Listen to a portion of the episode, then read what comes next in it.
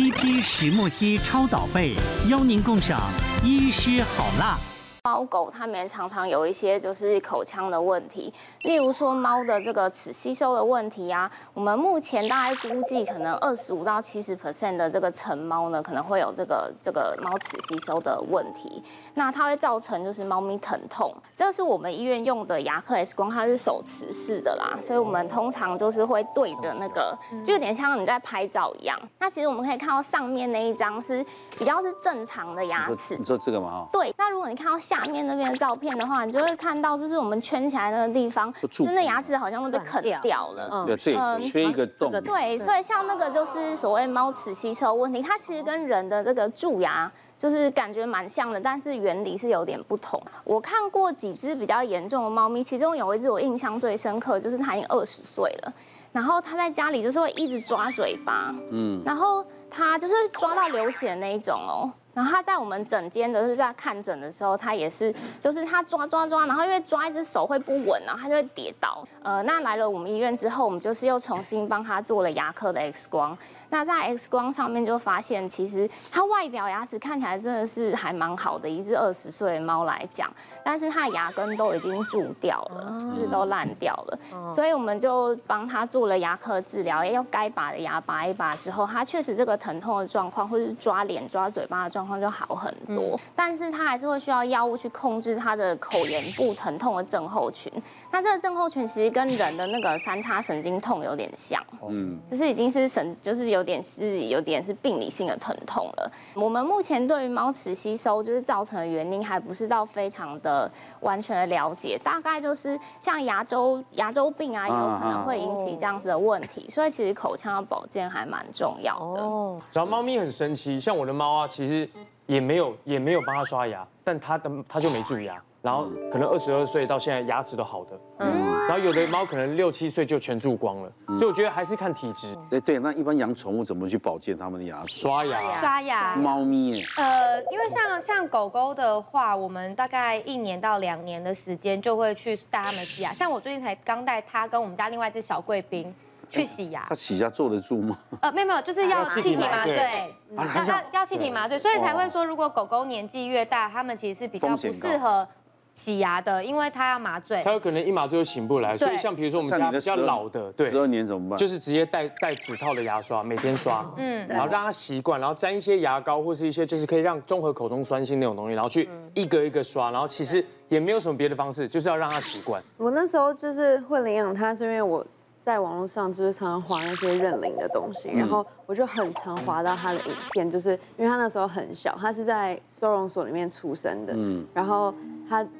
一出生就只有三只脚，它天生畸形。你你养它的时候多大？七个月。然后它那个影片放了很久，然后反正就是收容所的人说它还在学走路，所以它就是有时候跳跳跳都会脆到下巴，它就不太会走路这样。有一天要健身，然后那边很难停车，然后我就想说好吧，那我就在路边划一下手机好了，然后我又划到它。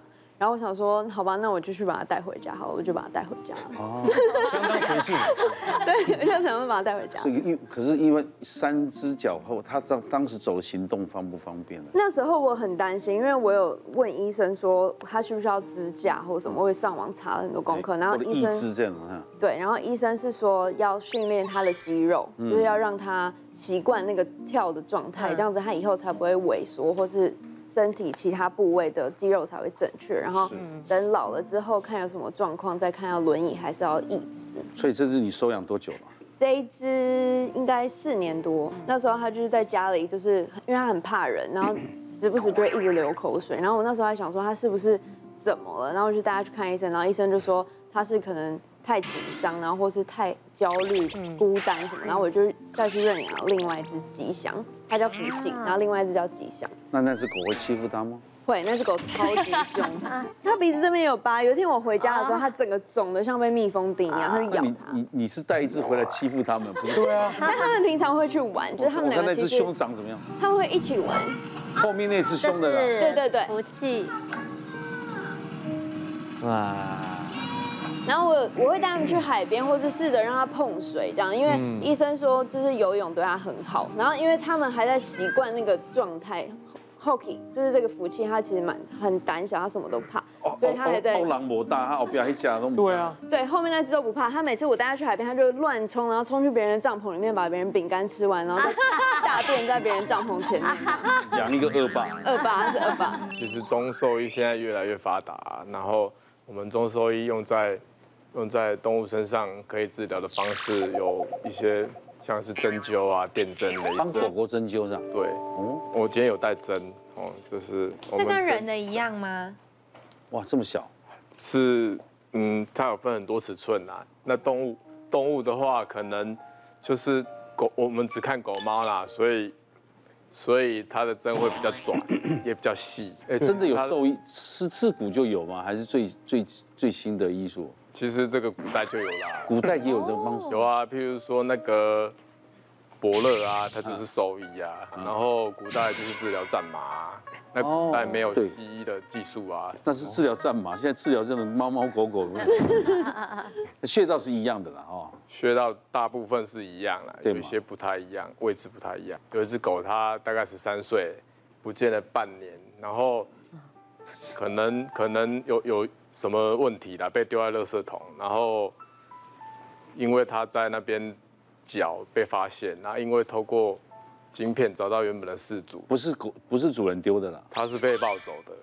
抱走。的。听听懂啊？它是被抱走，所以主人在找这只。对后来发现是在垃圾堆里面。对，带回来我们医院看诊，它当下的状态其实还蛮严重的，它是一直抽筋，一直抖。嗯，哦，那我们帮他做了抽血检查，只发现他那个肝指数、肌肉指数比较高，那我们就用中医帮他治疗。我们就是用刚刚绣的针，帮他针灸了那个安神啊、风池穴啊。帮狗狗安神哦，好特别哦。有哦，这个就是针灸的时候要把它们固定在这里。那它不会乱动，也不乱跑，这个就是特别为了会乱动的动物做的。架在上面。哦，对，啊，它们会比较舒服。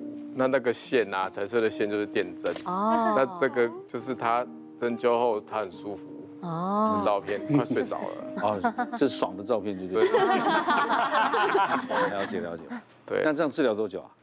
这个他到，诶恢复到正常大概一个月左右，他大概一个礼拜来两次。这个就是我们在照猫咪的穴道，我们在照肾腧穴，哦，有一些这次，是猫了哈。对对对，照我猫咪的穴道。对这个手把就是镭射的探头，哎，哎，可是猫很容易受到惊恐啊，它待得住这个镭射就是专门给比较容易受到惊恐的动物做，因为它一个穴道只要二十几秒就可以了。哦，可是它这样坐得住哦，一般都不知道跑到哪里去。对啊，就是照一下二十几秒啊，然后再安抚它一下，再照。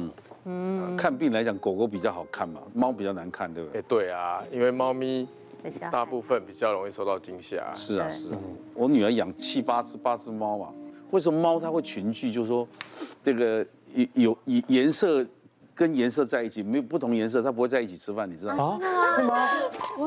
哎，黑的会聚在一起啊，这是他们总是这样吗？这不是凑巧吗？对，都是哎，都会这样。所以我不晓得请教那个奇妙哦。郭医师，为什么他你看养这就几只啊，这就七只啊？你看，我是没有特别听过啦，可能，但但可能建议就是会要食，就是食物盆要分开，一人一个。啊，一人一个因，为可能这样子的话，他吃比较多，他吃比较少，你不知道。哎，这是很奇怪的画面呢。我可爱本来我女儿跟我讲，我说你很腐烂呢，她拍出来就是这样。哎，也不是刻意安排，是真的吃饭就会这样。有的有的要进来，就是只能同颜色的。对，好可师爱哦。医师也解释不了了。是瓜哥。其实我的两只宠物呢，都跟女人有关。嗯嗯。我的猫咪呢，米克斯的猫叫呃克里斯多夫罗宾，叫罗宾啊。他养了二十二岁，其实是我的初恋女友，她家不能养，然后她请我去兽医那里领养回来哎，一养就养到二十二岁。哇，哇，对，然后我的狐狸博美的狗叫棉花糖，是十二岁，它其实是我老婆的狗。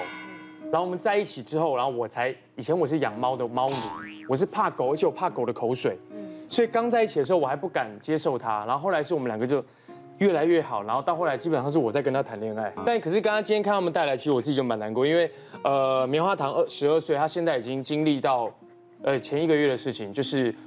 狐狸呃，就那种博美犬的那种心脏的那种遗传性的疾病，二尖瓣膜脱垂。嗯，然后就在我搬家完的时候，然后他就突然开始狂咳嗽，然后去照了 X 光，发现说他这种心脏已经开始肿大，而且整体算起来周围已经肿了一公分大，然后他会不断的压到气管，然后他每天会不断的咳嗽咳嗽咳嗽，然后就他医生是说啦，那当然进入肺积水的阶段，可能还可以再活一年，就没想我一回去。不到两个月他就肺积水了，啊，所以就直接进到所谓的 C 的阶段，就肺积水阶段。那最好就是再活一年，嗯，所以现在基本上现在出来就是完全不太能出来，因为他会兴奋，他看到我很兴奋很开心，对，也会开始咳，对，然后一一想吃东西也开始咳，所以回家还要先打电话请老婆先把他抱着，嗯，然后不要让他有太兴奋的活动，对，对，但因为我自己认为我是蛮会顾狗和顾猫的，像比如说。它的呃鱼油啊，或固关节的东西啊，那种绿唇贝的东西，我都有不断的在补充，而且是没有间断过。可是医生就说，你把它关节顾得很好，你把它的什么血管也顾得很好，它看起来很有活力，很有食欲。可是心脏的遗传疾病是你无能为力的。嗯，然后那听我就哭了。所以像以前每天喂它吃零食啊，sick，bang，然后会死掉，然后哦，然后再握手，然后再吃，就我有影片，现在都变得很奢侈的事情。是猫吗？啊，这另外一个是爱莎的狗。哦，你说白的？棉花糖。对，我的是那个狐狸博美。你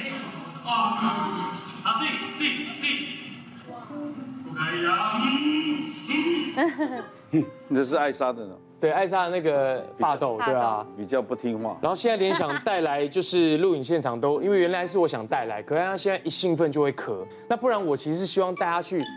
人生的每一个地方，尤其这五六年，基本上我带他去，不管是跨年演唱会的后台啊，或是记者的访问，这是记者在拍他，他拍累了，哎呀哦，他就睡了，他拍到睡着，好安然，对，然后还有这是我去录音在录歌的时候，然后他他就真的是从头到尾会乖乖的在旁边，嗯，一整天录音都不会吵的，然后还有我呃前两年拍了一本写真集叫《纪律》，然后那时候出版社就说，哎，你有什么特别想拍的吗？我说有一 part 要拍我的狗，然后大家觉得很奇怪，然后我就有一 part 的部分是让我的狗入镜，嗯，其实留下蛮多回忆的。这也是有一有一年我们拍杂志的，也是电影宣传杂志的封面，然后我们一起拍这样子，嗯嗯。光知道说他可能最好只能活一年，他会离开我，我就每天就很容易半夜就会哭醒，嗯，而且他现在甚至现在晚上会咳醒。